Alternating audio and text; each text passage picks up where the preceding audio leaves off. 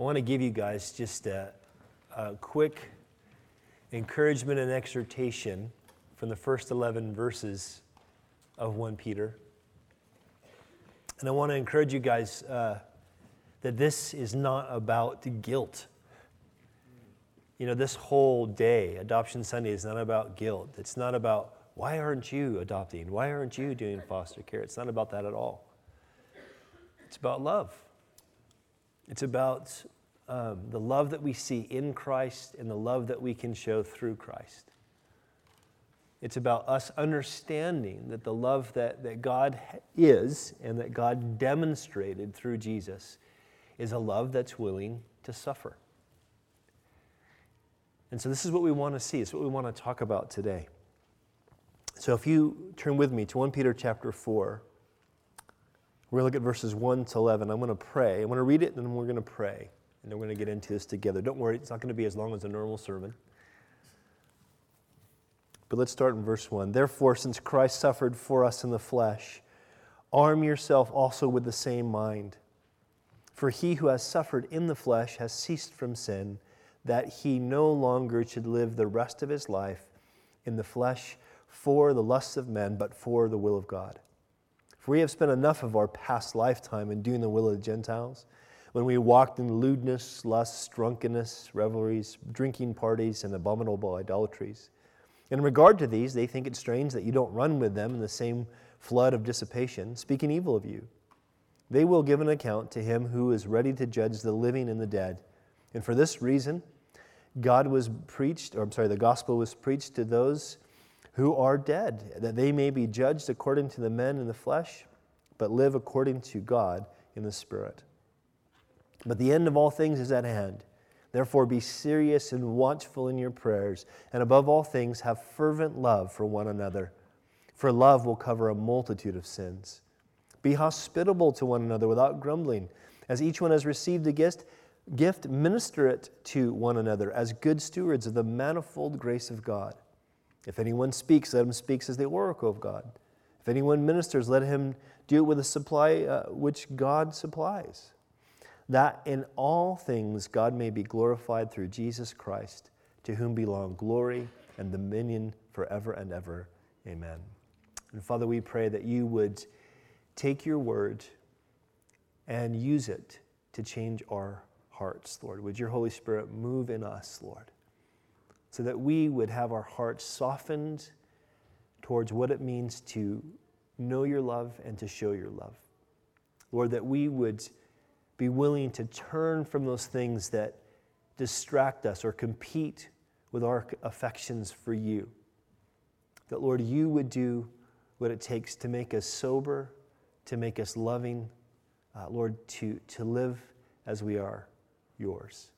Please, Lord, we pray it in Jesus' name. Everyone who agrees says, Amen. Amen.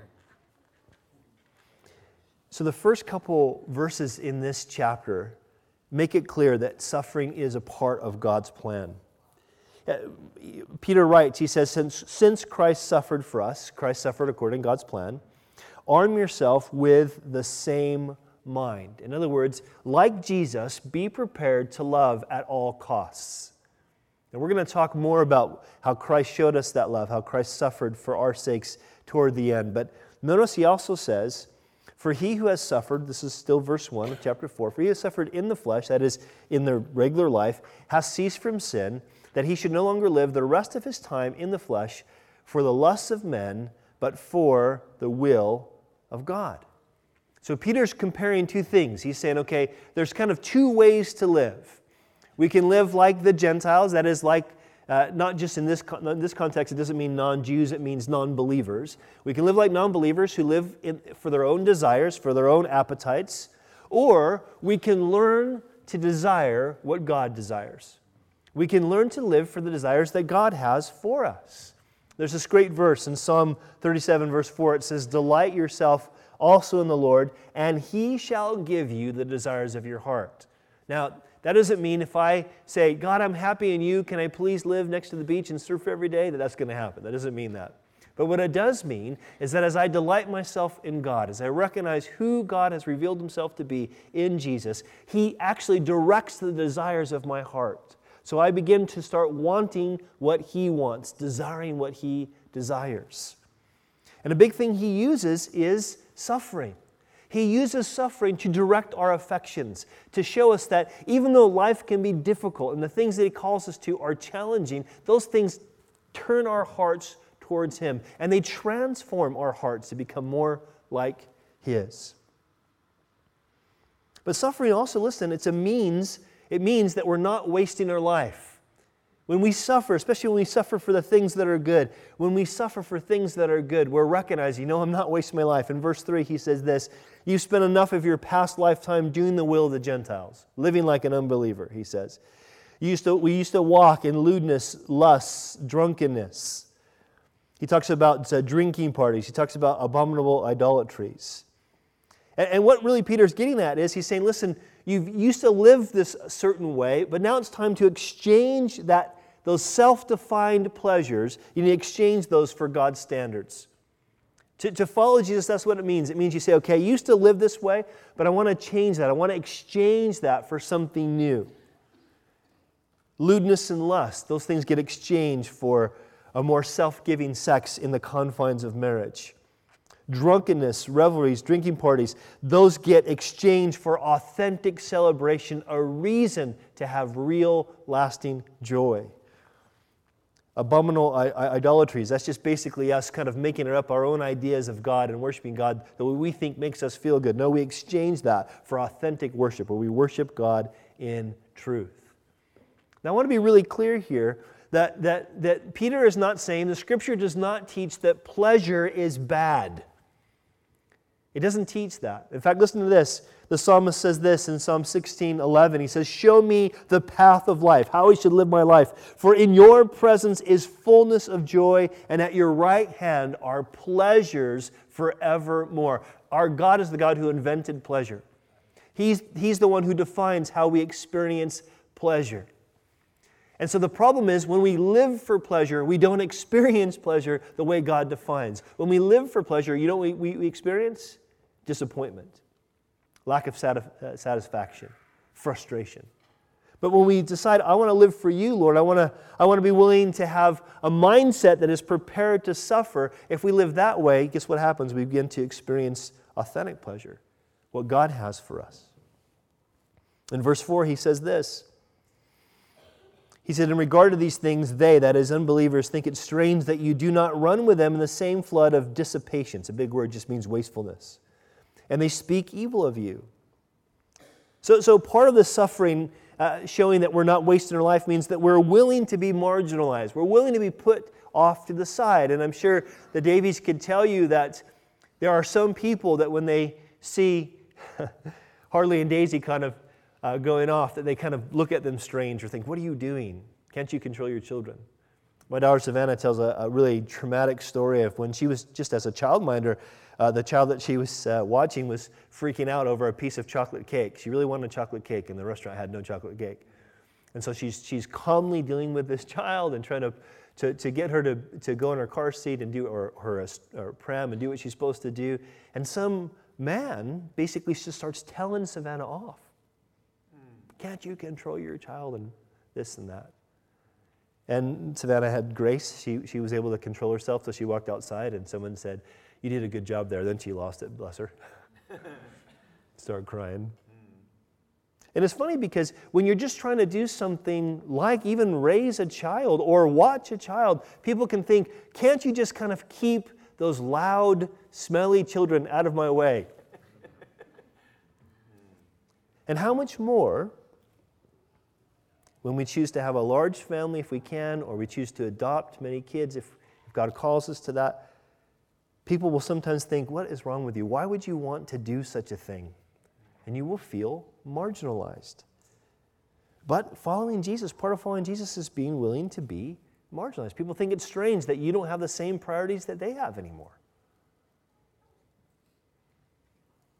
I think of Adam and Emma. You know, I think if uh, Uh, Adam chose to work full time, sometimes he has to work more than he'd like to, but if he chose to work full time, he could do even better for himself financially. And he's choosing not to do that. Why? Because he and Emma want to, you know, they want to focus on their kids. And I'm sure people think, what, what are you doing? You could have so much more.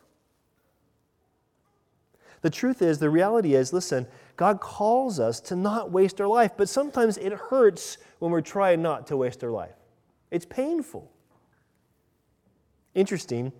We get to verse four, uh, 5 and 6, and Peter starts talking about judgment. And at first, when you read this, it sounds like God saying, Oh, don't worry about, the, like Peter saying, Don't worry about those people that are marginalized you. God's going to get them. But that's not what he's saying at all. What he's talking about here is this reality that God is going to bring a judgment. And that is actually good news because you know why? Listen, think about why. Think about why there's such a need for foster care and adoption. Think about how families are so much more broken. Think about the consequences of the choices of generation after generation of people. What happens when people get addicted and their, their kids are raised in that environment? What happens when people can't break the cycle of poverty and then their children are raised in that environment? What happens when people have children that were, weren't actually wanted and then they have to do something with those children? Think about that. Why do those things happen? They happen because people make choices that aren't good. And then they raise kids who end up making choices that aren't good. And we think, gosh, this child was abused. How could God let this child be abused? One of the hardest things about being involved in foster care, Sarah and I have done foster care both in the US and here, and one of the hardest things about being involved in foster care is knowing how damaged the children are that you're looking after. And it makes you angry. You think, man, Lord, what were these parents thinking? Or why didn't the system deal with us in a better way? That was oftentimes our experience in doing foster care was the things could have been dealt with much earlier if the system would have done it better. And it's frustrating. You think, where's the justice in this? And then you, you realize, well, there's good news that one day there's going to be a perfect justice when the Lord brings judgment. And it motivates us because we, we, we worship a God who is just. We want to pursue justice by taking care of these that have been treated often unjustly. But also, when he talks about in verse 6, the, the, the gospel being preached to the dead. He's not talking about physically dead, he's talking about spiritually dead. And the idea there is that God's not just a God of justice, but God's a God of mercy. We see that in Jesus. That though Jesus is also the judge, he made it really clear. You can read the book of Revelation and know he's going to come back to judge. It's really clear. But he's also this great God of mercy. That Jesus showed mercy to people that the religious establishment wanted to chuck out. He showed great mercy. And he calls us, listen, to be ministers of mercy, those who proclaim the mercy that he showed, that he provided for in his death and resurrection. That we claim that is the gospel, the good news about who Jesus is and what he's done. He calls us to proclaim that kind of mercy. Now, this is interesting because, we're, again, we're talking about suffering. And we're talking about suffering means that we're not wasting our life. And that means, listen, because we believe that this God is a God of justice. We want to preach the gospel to people, not just with words, but with actions. We want to demonstrate the gospel. Let me read to you some scriptures from the uh, book of Romans. I'm reading from the New Living Translation because I like the way it translates this. It starts off by saying, Against its will, all creation was subjected to God's curse. But with eager hope, the creation looks forward to the day when it will join God's children in glorious freedom from death and decay. We live in a season, a time, where things are still broken. They've been broken since the very beginning when Adam and Eve chose to fall. We still live under that brokenness. We're still under that curse. And God allowed it to happen. But the reality is, he says, that we look forward to a day when we're going to be freedom, completely free from that curse. This world's going to be free from that sin, a world we all want. Well, there won't be this injustice. There won't be a need for foster care and adoption because all these broken things will be done. And he says later on in the same chapter, he says, And we know that God causes everything to work together for good for, uh, of those who love God and are called according to his purposes for them. Now, listen to me. What, what Paul is saying in Romans 8, what Peter is saying here is that the suffering that we go through as believers, as Jesus followers, that suffering always has a purpose. Now, one of the things that keeps us from loving the way Jesus calls us to love, for loving like Him, is because it hurts, it's costly. We don't want to get close to people that are different than us. It's too much effort to be their friend. We don't want to open up our home. It's too costly of our time or our treasure, or too disruptive to the little castle we're trying to build for ourselves. We don't want to commit to service because, well, you got other things that we want to do. So often we don't want to love because it's costly. But listen, ever thought about that in paying that cost, in being willing to suffer that way, that maybe God's using that to communicate something of His good news to somebody? That when people see you suffering, see, if we, if we try to sell to you, you should do uh, foster care because it's so beautiful and every story ends up well, we'd be lying. People do foster care and they get connected to their kids, to these kids that they love, and then those kids go, get taken away and put somewhere else, and it's painful. Oh, you should adopt because guess what's happened? You're going to adopt and it's always going to be rosy. Well, we just heard a testimony. It's not always rosy, it's difficult, it's testing. Oh, you should really reach out to the families that are doing this. You should volunteer some time to help with kids ministry because we need extra help when we have kids with special needs in kids ministry. You should do that. It's wonderful and fulfilling. Well, sometimes it is, and sometimes it's just plain exhausting. But maybe, maybe when you are doing this, when you're choosing to say, God, I want to love even though it hurts, I'm going to love even though I'm suffering, that maybe people are seeing that it's hard and you do it anyway, and that is testifying to them the truth of the gospel. This is what Paul's saying. Yeah, we live in a sin cursed world. We can't wait till this junk is over and done. But the truth is, until that time, what do we do? We suffer out of love. We choose to go through difficult times because we trust God's promise it's all going to work together for good for those that are called.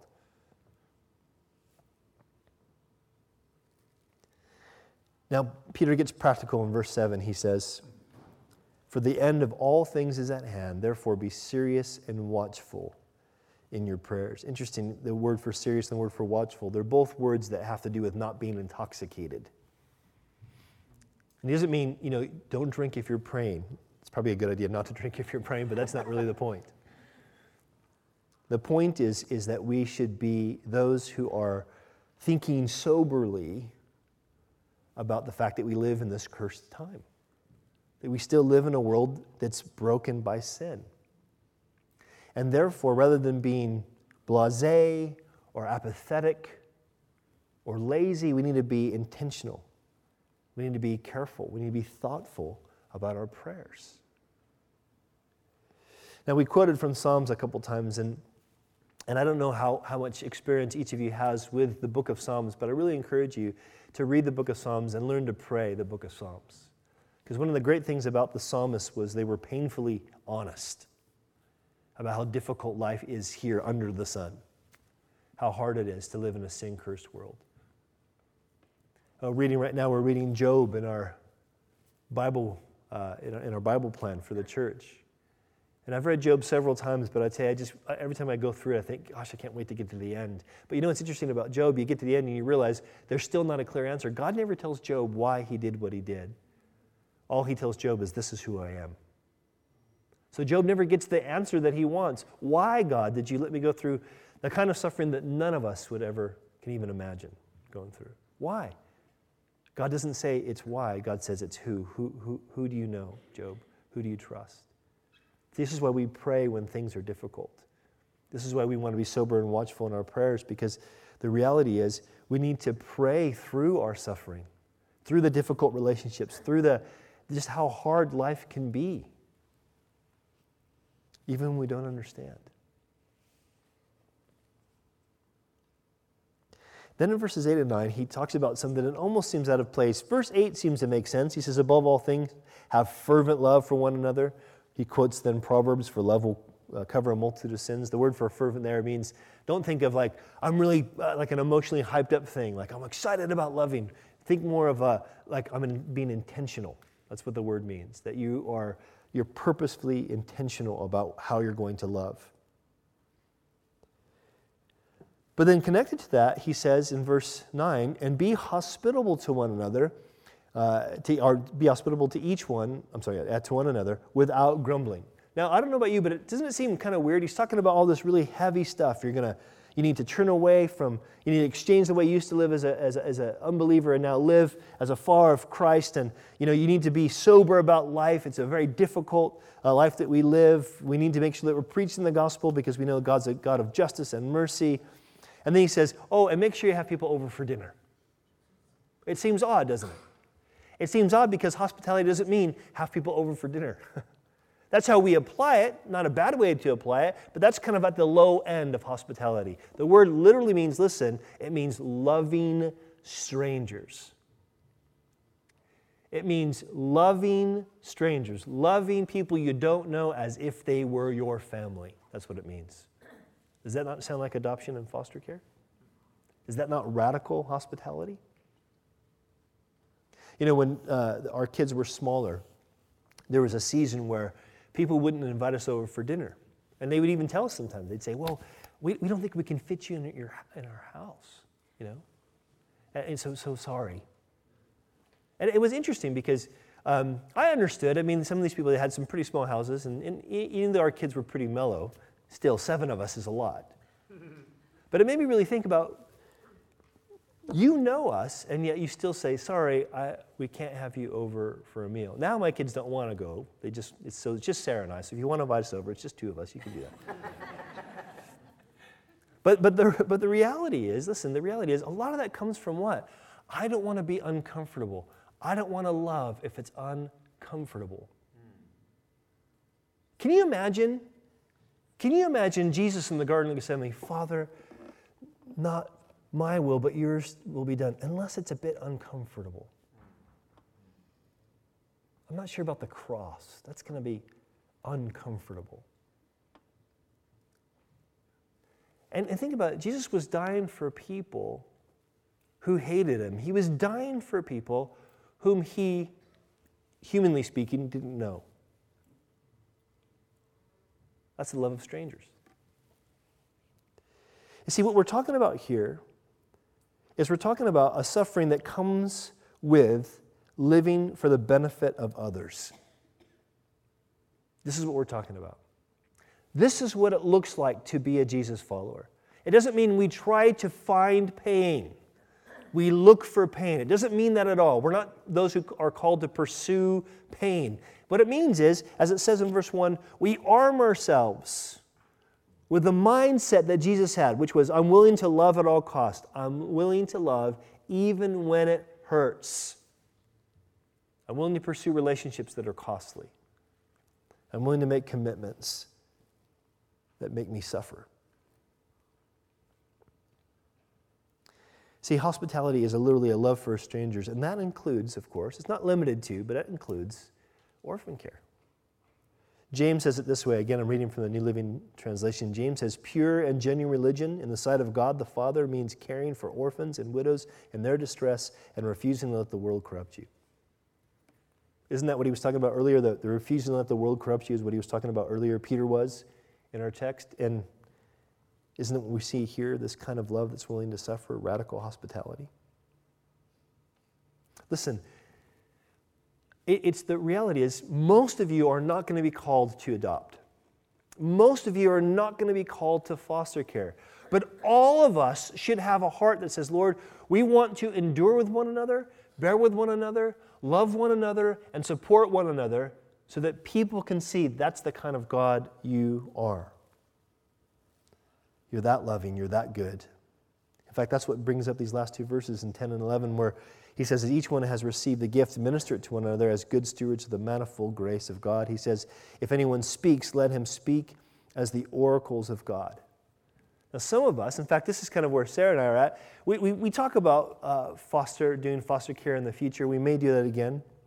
Not sure, something we need to pray about. But we've done, like I said, we've done foster care in the past. But right now, what we feel like we need to do, what we need to do right now, is speak on this. We set aside, and you know how protective I am about the pulpit, so we set aside one day a year to make sure that this issue gets back in your faces again. This is something we think is biblical. The book of Proverbs says this in Proverbs 31. It says, Speak for those. This is basically a, a, mother saying to her son who's a king. He says, Speak to those who cannot speak for themselves, for the rights of those who are destitute. Speak up and judge fairly. Defend the rights of the poor and the needy. Are we not poor and needy? Are not those who need to be adopted and fostered poor and needy? Are not their parents who are wrestling through these things poor and needy? It also means meeting practical needs. He says in verse 11, if anyone ministers, let him do it with the ability that God supplies. We can only meet practical needs as God provides. I've, I've heard uh, people say, you know what, God's really called me to, to, to fund some stuff, so I'm going to go take out a loan to fund stuff. I think that's, I don't think that's of God, because God says don't get in debt unnecessarily. So if you're getting in debt, that's a bad idea. So, so don't do that. I'm not talking about doing that. But let's be honest can we be more generous towards those who are in need? Think about just when we talk about the issue of hospitality. Do you know how much it means to, to, to other people that you have them around? Do you know how much that means to them? I have no idea who, who it was, but um, a couple, uh, I know, I, well, I know who the couple is. The couple was talking to us about, we had a couple over for the summer challenge and we were talking about them hey who else have you had over? And they were saying oh we had this and then these people but they didn't work out. We did ask a couple. They didn't tell me who it is and i didn't want to know but said, we did ask a couple. Would you like to come over? They said no thank you. Now i was kind of shocked by that. I'm glad i don't know because I, I, wouldn't want to shame that person but or that couple. And, and i guess you know maybe the date was wrong but they didn't say it won't work for us now. Can we set another date? It was just like no thanks. I don't want to know you Look, I'm not saying that whoever did that, if you're here today, if you did that, I'm not saying you're not a believer in Jesus, but you're not acting like a believer in Jesus when you do that. God calls us. Even if you thought these people are just so different than me, I'm not going to get on with them, that's fine. Suffer. Jesus calls you to suffer. What, you think you're all so lovely? Think I like having you guys around all the time? Amen. My job's not always easy. Now, the, again, this really isn't about guilt, but it is about love. It is about us recognizing that God calls us to love this way. That we, of all people, should be those who are willing to sacrifice for the sake of those who are in need, for the purpose of demonstrating who Jesus is and what he's done to save people. We, of all people, should do this. He talks about the manifold grace of God, the many faceted grace of God. God wants to use us like a mosaic. You guys know what a mosaic is? It's like often they're made with tile. They're little broken, dis- discarded pieces of tile that an artist will gather together and make some beautiful picture out of. That's what we are a mosaic. And sometimes, even with the broken pieces, they have to be broken even further to fit into the picture the artist is wanting to make.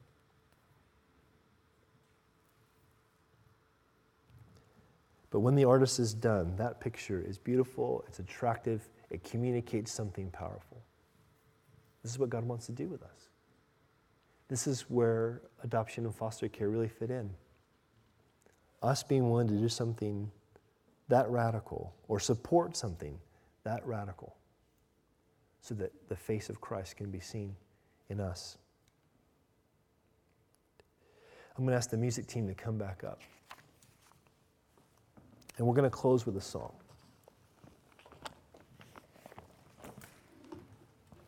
And I want you guys to think about something.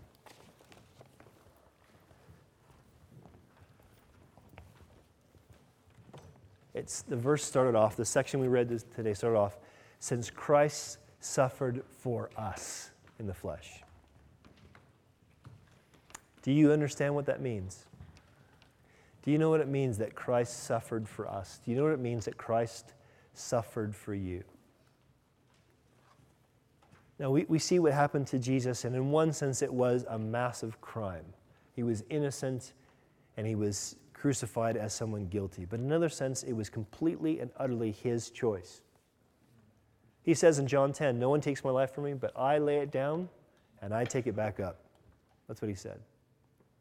He chose to suffer. Why? Just to set a good example? It definitely sets an example for us, but is that why? No, listen, Christ died for us so that our sins, all the things that we've done wrong against God, all the things that we do wrong against each other, those things could be forgiven. And he rose from the dead to prove that what he did was enough and to make a way for us to be declared innocent, guilty people declared innocent in God's eyes because of what Christ has done. He suffered to bring us into his family. The Bible says we've been predestined to adoption. We read it this morning, it was on the screen. To be adopted into God's family. And because we're adopted into God's family, we get to do something that only God the Son got to do before He creates the universe. We get to call God Father. Some of you guys grew up in, in homes where your relationships weren't the greatest. For some of you, the idea of father isn't, uh, holds a lot of baggage, it doesn't hold a lot of peace. But Christ suffered for us to redeem who our Father is, to see or to see, to redeem our concept of Father so we could see our Father as our Heavenly Father. We could trust Him, we could have a relationship with Him. Do you believe that? Do you believe God is your father, that you've been adopted into his family? Because if you do, let that change your heart about how you love your children, you love other people's children, you love one another, you love your neighbor. Let that change your heart. Let his willingness to suffer to bring you into his family equip you to have a mindset to be willing to suffer for the same reason.